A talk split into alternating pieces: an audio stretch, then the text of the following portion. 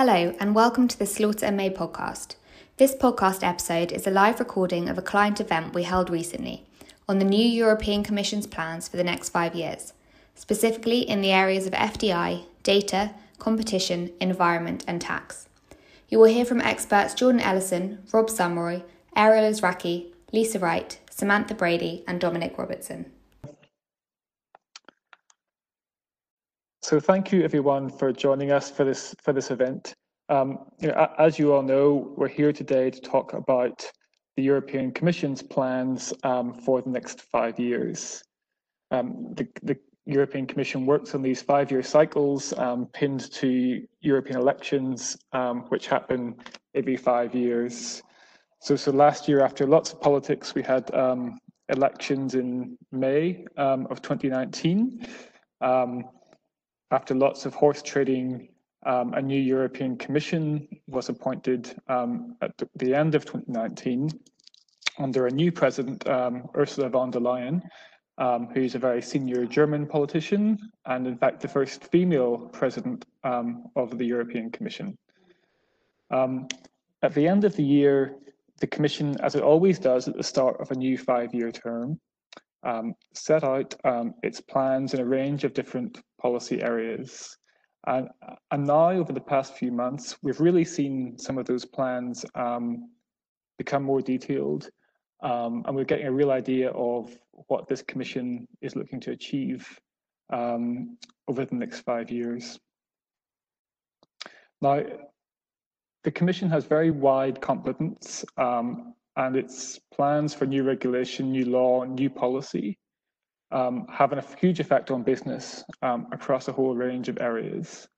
Um, that's why today um, we've decided to select um, five of the most important areas where uh, EU legislation and policy will really affect business in Europe um, over the next five years.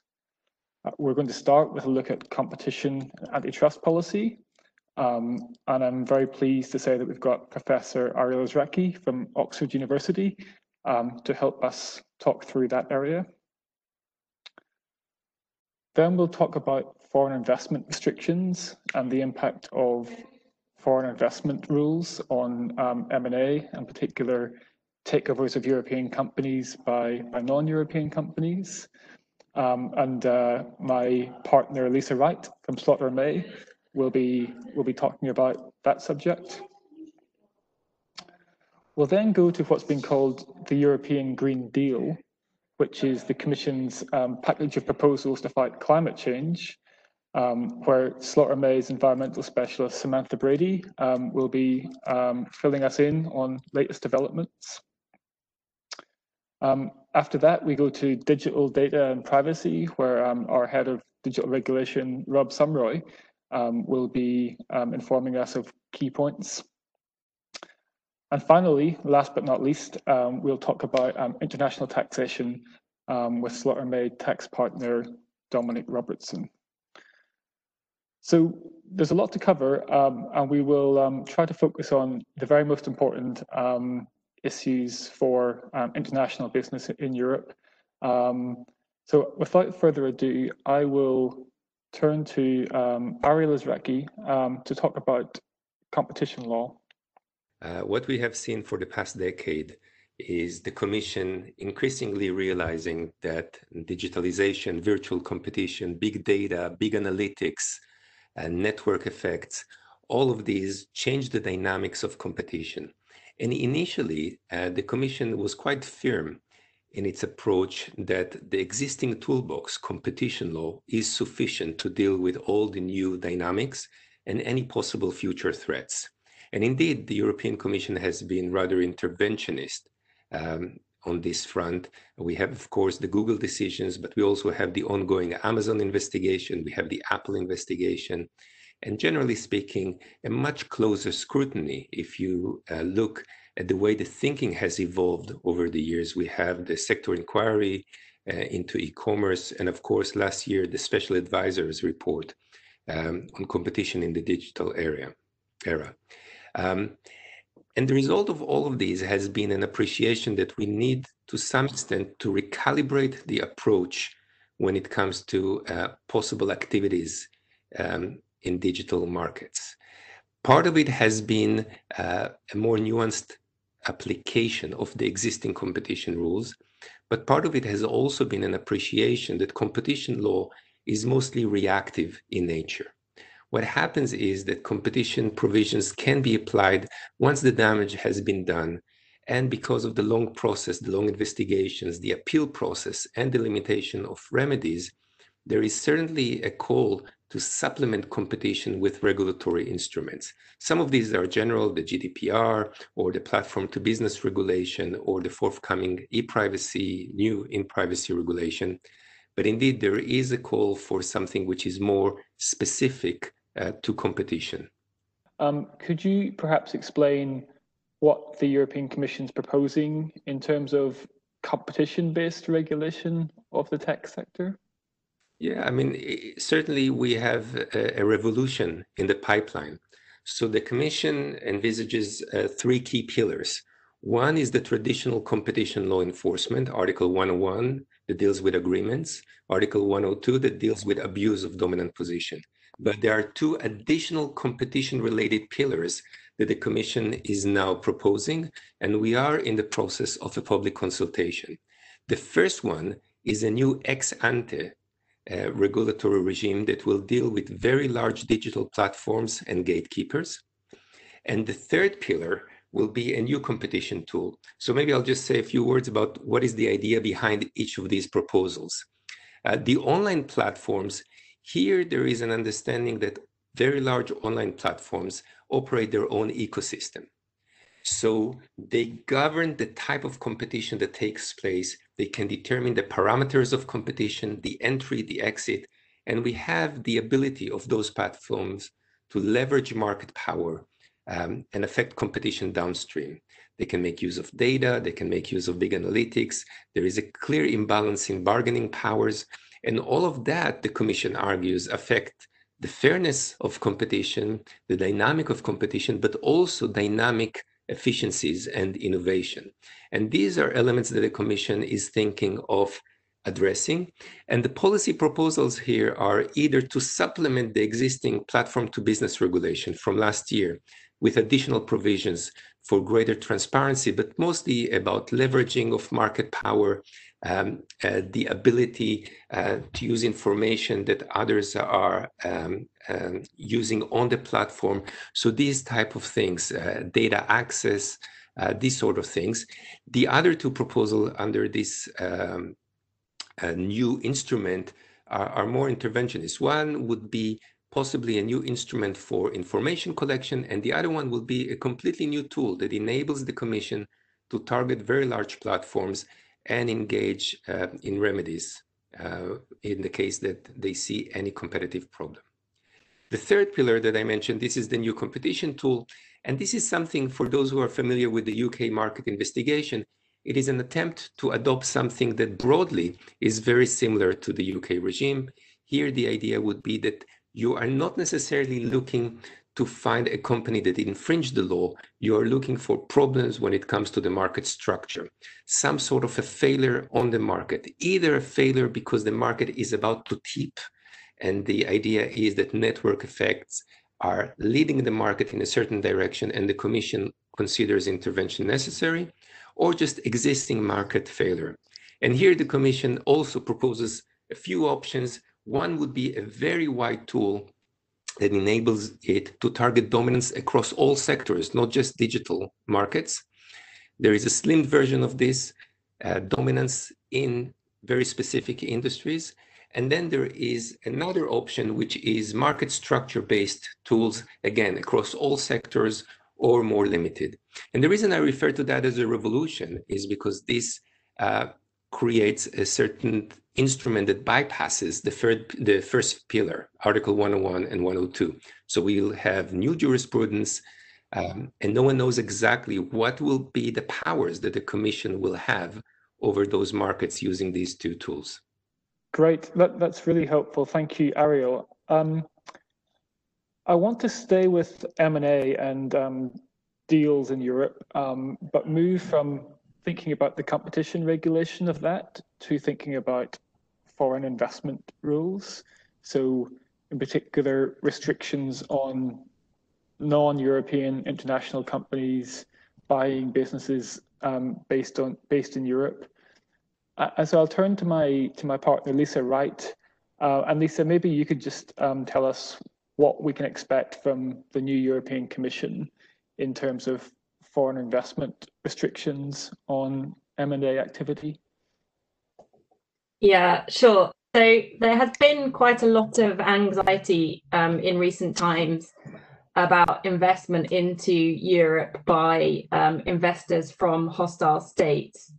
And this led the European Commission to adopt um, an FDI screen regulation last year, um, and that will come into force um, or into full force in October of this year. Now, that regulation does not create a um, one stop shop for FDI review like we have on the competition side in merger control, where the European Commission reviews mergers hitting certain thresholds on behalf of the member state agencies. It doesn't do that.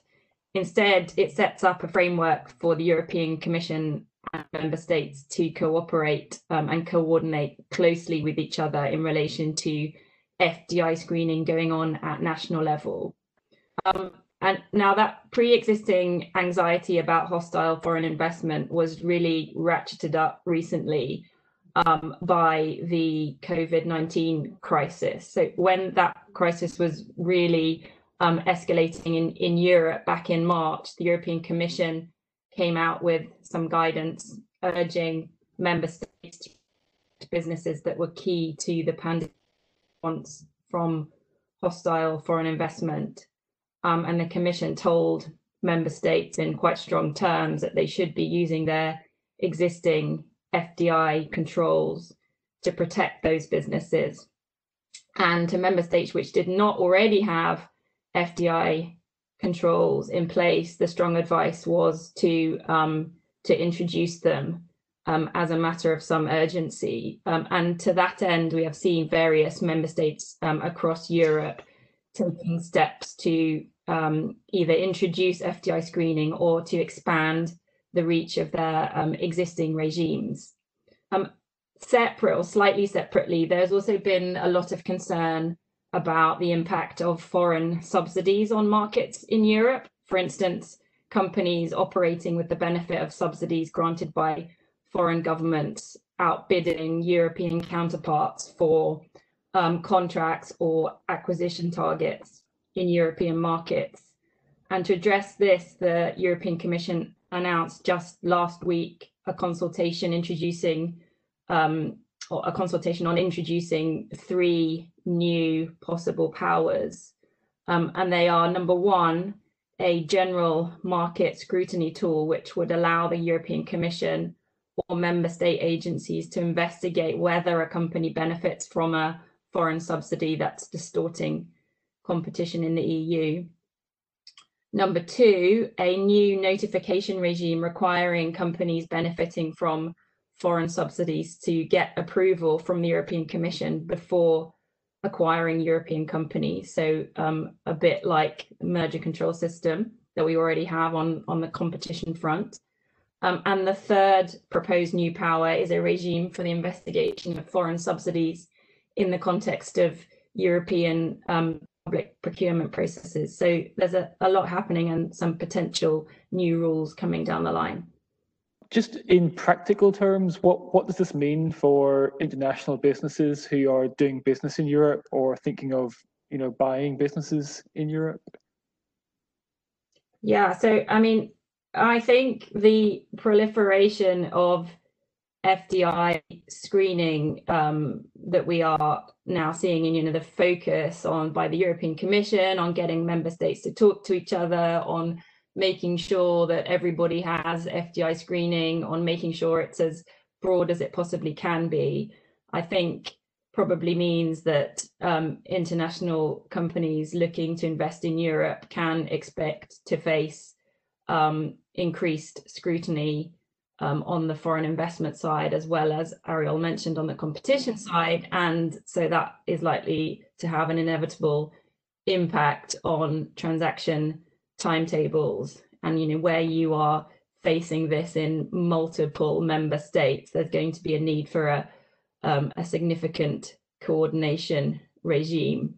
Um, because you know as we've seen the commission is is has set up its its own uh, regulation to really make sure that the member states talk to each other. So you can expect that information you put into one agency will um, find its hand find its way into the hands of another um, so you really need to be coordinated up front I'd, I'd, I'd now like to turn to something a little bit different in terms of the Commission's policy focus and talk a bit about you know, climate change. Clearly, clearly a huge priority um, for governments in, in many parts of the world. Um, and you know, the European Commission is is no different. It's um, a key part of its focus for the next five years is climate change policy, um, energy policy that tackles climate change. And this whole area has been, um, I guess, described by a set of proposals called the European Green Deal. And maybe I'll turn to my colleague Samantha Brady. Um, and Samantha, maybe you could start just by explaining a little bit about, you know, what is the EU Green Deal? Um, what sort of policies does that include? Yeah, thanks, Jordan. So I think the important thing to remember is that the um, EU Green Deal, despite the, the label of the green aspect and lots of people focusing on the sort of environmental and um, climate change perspective, the Green Deal is actually much broader than that in that it looks at sustainability and a drive towards a sustainable focused growth strategy. So it um, aims to transform the EU into a fair and prosperous society with a modern, resource efficient, and competitive economy. So it does focus on the um, not having any uh, net emissions of greenhouse gases by 2050. But it's also important that looking at much broader resources and ensuring that the economic growth is decoupled from resource use. So it looks at the EU's uh, natural capital, which is obviously very, um, you know, there's a lot of uh, natural capital throughout the EU, and it can be very different depending on the particular geography of the country. But then also looking at the health and well-being of citizens, but looking at it very much from an environmental related risks and impact perspective. So the transition is intended to be just and inclusive and it's very much aligned with the sustainable development goals in that perspective and that that's a much broader UN uh, initiative. And the intention is that the European Green Deal will encourage global partners to pursue sustainable growth. And so it's not just for Europe it's something that's considered that would have much much more of a global impact. What are we seeing in terms of the European investment environment um, and how that's you know how that's being affected by the European Green Deal?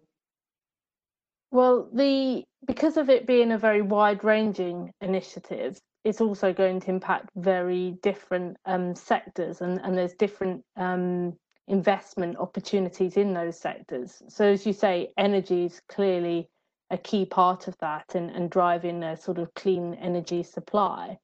But beyond that, you're just looking at more uh, industry more generally and, and production and consumption. And then, in order for people to get to different um, places, it's also important to have that infrastructure and, and transport in place, which at the moment we're obviously not able to benefit from, but is a is a much more long term long term goal.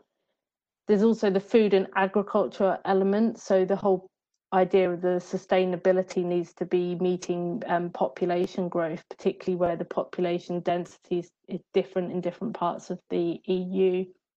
And then looking much more at the kind of the social benefits, and, and a key part of that is taxation and, and how um, everything that the way that we conduct our lives needs to be in a much more sustainable manner. So for the kind of businesses that we're used to advising, um, we can see that there's a lot more opportunity for investment and innovation in energy and uh, infrastructure. Um, but it's it's not just a matter of you know, focusing and uh, work on uh, wind and, and solar energy. It's looking at looking at something that's potentially much more innovative as well, and and really supporting um, this move from uh, the sort of coal based to renewable energy, and it's trying to do it at the lowest possible cost from both an environmental perspective, but also obviously the cost to um, society in terms of taxation. So maybe I'll turn to my colleague um, Rob Sumroy, um, and Rob, maybe you could just summarise for us, um, you know, what this new commission is doing in the areas of, of digital and, and data. Thanks, Jordan. Yes, so the, the commission uh, certainly has been busy in this area. Um, it's not a new area of focus, of course, for, for the for the EU Commission. You know, the, the um, previous Commission launched its single digital single market strategy in 2015, which which led to five busy years in, in, in the digital sphere. But certainly, the new Commission has has seen a, a renewed focus and energy in this area. Uh, if, if you look at the industrial policy package that was launched in March of this year, there were three key principles for the for the future of the EU mentioned in that, and one of those was shaping Europe's digital future. Um, so there's many hundreds of pages of analysis and discussion and proposals linked to this, and we've only got about six minutes. So uh, I'll try and summarize it as best I can. But I think there are four key areas uh, of current Commission activity. One of them is data, and I'll come back to that.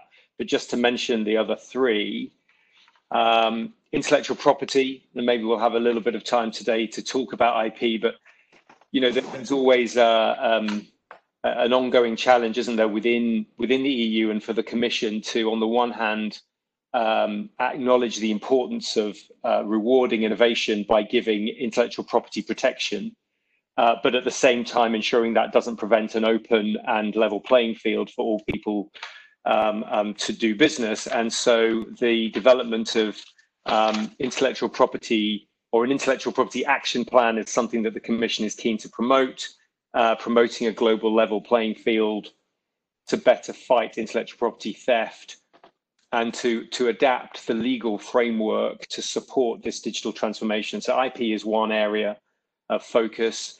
Um, emerging technology is another one and the, um, the, the industrial package confirms that the EU wants to support or to continue to support the development of key enabling technologies that will be strategically important for Europe's future. They mention, for example, artificial intelligence, robotics, microelectronics, uh, high performance computing, cloud infrastructure, blockchain, quantum, all of the sort of the new and emerging technologies um, but at the same time ensuring that the development and protection of those uh, technologies doesn't impinge on individual rights, including particularly around data privacy.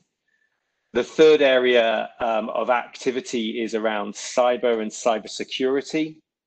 Um, the EU is clearly driving improvements in relation to cybersecurity, acknowledging that security is key to ensuring confidence in the digital economy. Um, and there were proposals for developing a new cyber certification framework, as well as bringing forward the review of the, uh, the, the NIS directive, which is the directive that aims to improve national security across the EU for operators of essential services. So those are three key areas, but I, I come back to the fourth, which is data. This actually covers areas that, that Ariel was touching on earlier as well, because it's very much acknowledging um, that you know there is a huge there has been a huge growth in the importance of data but also that this will do it to expand across the five years of the commission. Uh, data volume is expected to grow five times between now and 2025 and there's going to be a change in the way that we use data in our businesses and in international companies because we're moving from a point at the moment where 80% of our data is processed centrally within organizations. And we're moving to a position in five years' time where 80% of it will be um, on a more disparate basis around devices. So devices, Internet of Things, and at, at the perimeter. And this change, data is the thing that is going to drive uh, the value of the digital economy, I think there's the data economy itself is expected to be worth around 830 billion euros in five years' time. So, with this in mind, the Commission is clear that they want to create a single market for data where data can flow within the EU and across sectors for everyone's benefit, making sure that European rules, in particular around privacy and data protection, but also competition law, are fully respected, but also that the rules around the use of data are fair, they're practical, and they're clear. So, this is going to be a real focus for the Commission in coming years.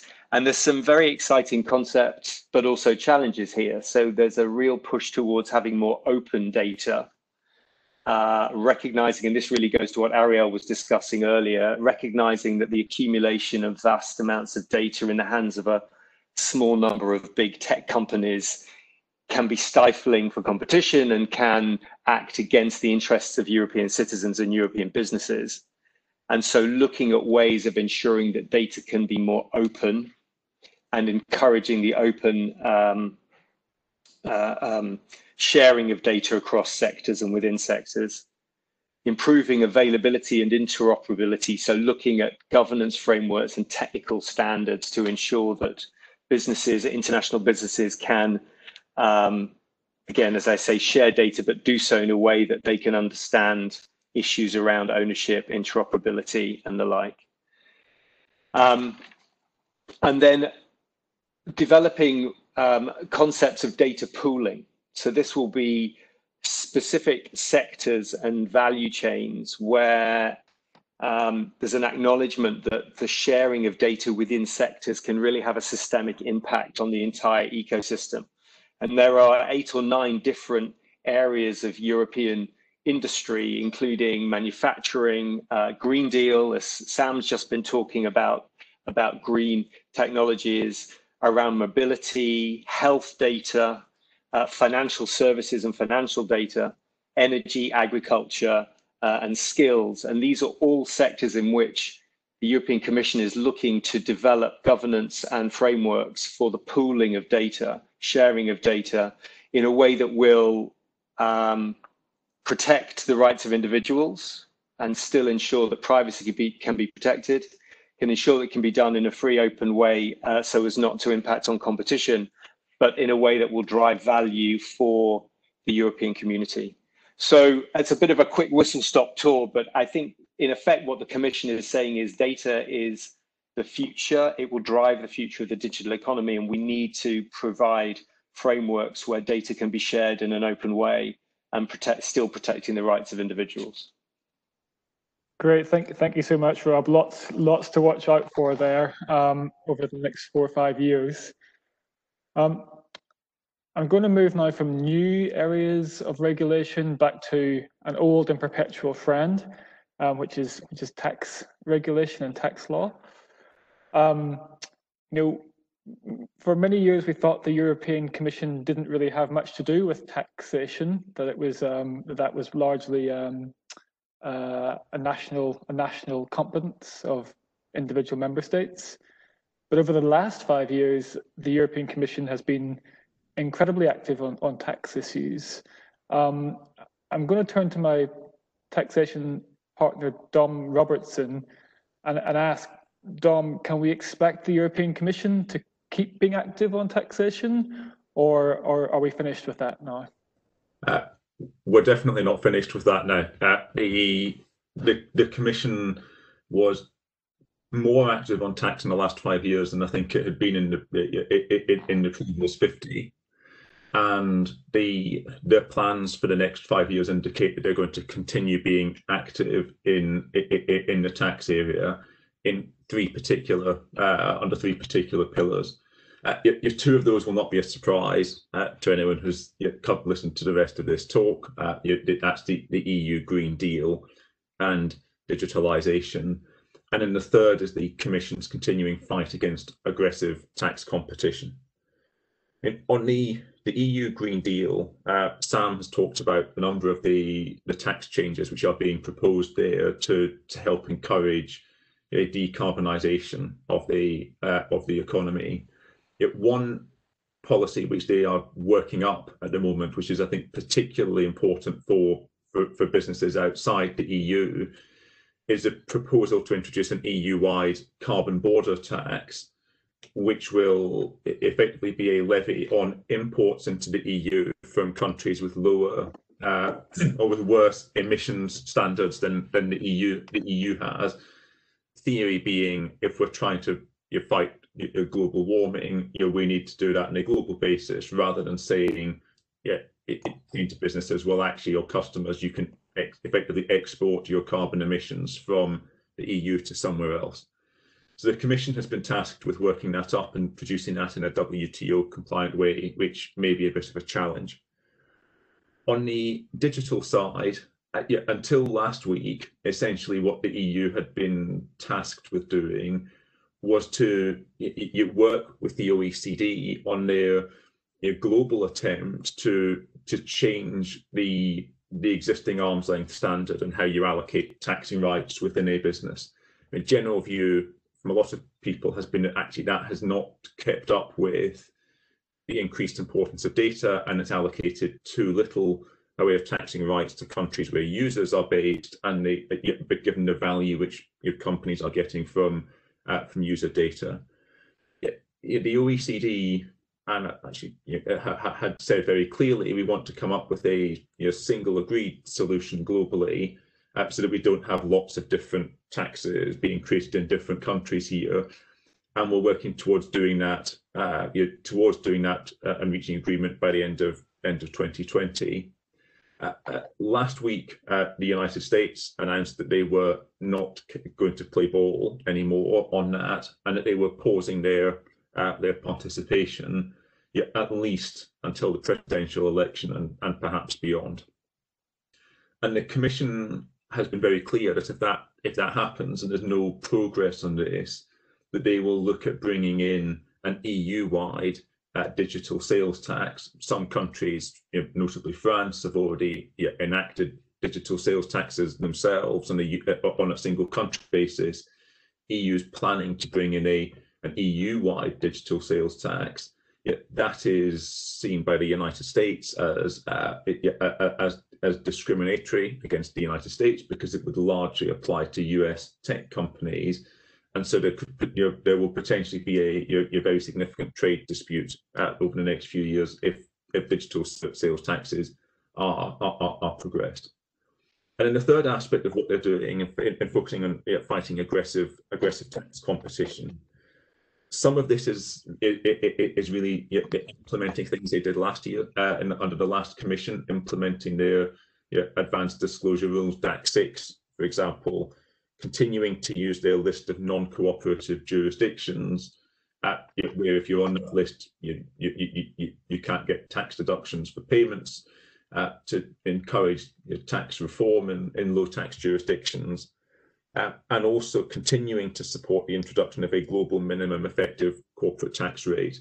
And that is the other part of the OECD's your, your, your, your big policy reform in this area. This part of the reform the US has said, well, they're still committed to, partly because the US themselves introduced a minimum effective tax rate in 2017, so it's not a big change for them. And so we can expect at the end of this year the, agreement on that from the OECD and an implementation to follow. Big question for lots of international businesses will be where that rate is set, of course. If that's set uh, below, in particular, below the headline tax rate in Ireland, 12.5%, then that you know, could have some pretty significant impacts for uh, for international businesses. Great. Thank, thank you very much, Dominic. Um, and, and, thank you everyone for your, your contributions on, on the various areas here. I mean, as I listen to all this, it, it's sort of mind blowing how, how big and how wide ranging um, the ref reform proposals um, are over the next five years. I, I, can't think of a European Commission that's had such an ambitious um, set of goals um, since I've been um, working in EU law. Um, it seems if there's a kind of unifying theme, it's it's really it's really an idea that state and government needs to be much more hands-on um, in driving what happens in the European economy um, than was traditionally the case, whether it's you know new, more aggressive um, interventions on the competition side, um, whether it's um, more tightly regulating foreign investment that previously was allowed to flow very freely, or developing really quite um, detailed industrial strategies in technology and data or in the Green Deal, um, or, or in starting to try and you know more tightly regulate how how how states tax business. You know, this this European Commission is really trying to you know put its hands on the economy and and change things in in quite quite radical ways. I, you know, I think as as private practice lawyers and as businesses, you know, we often see the, the threats and all of that, and we see it as more regulation and more burden. Um, but there's also the point that the businesses that that make the best predictions about what's going to happen, the businesses who adapt most quickly to new regulation, you know, will be the ones who who get a competitive advantage there. So there are also real opportunities in this for for nimble, forward-looking businesses. Thank you all for listening. If you would like more information about anything that we have talked about, please do feel free to contact anyone you have heard from on this podcast or your usual Slaughter and May contact. You can find all contact details on the Slaughter May website.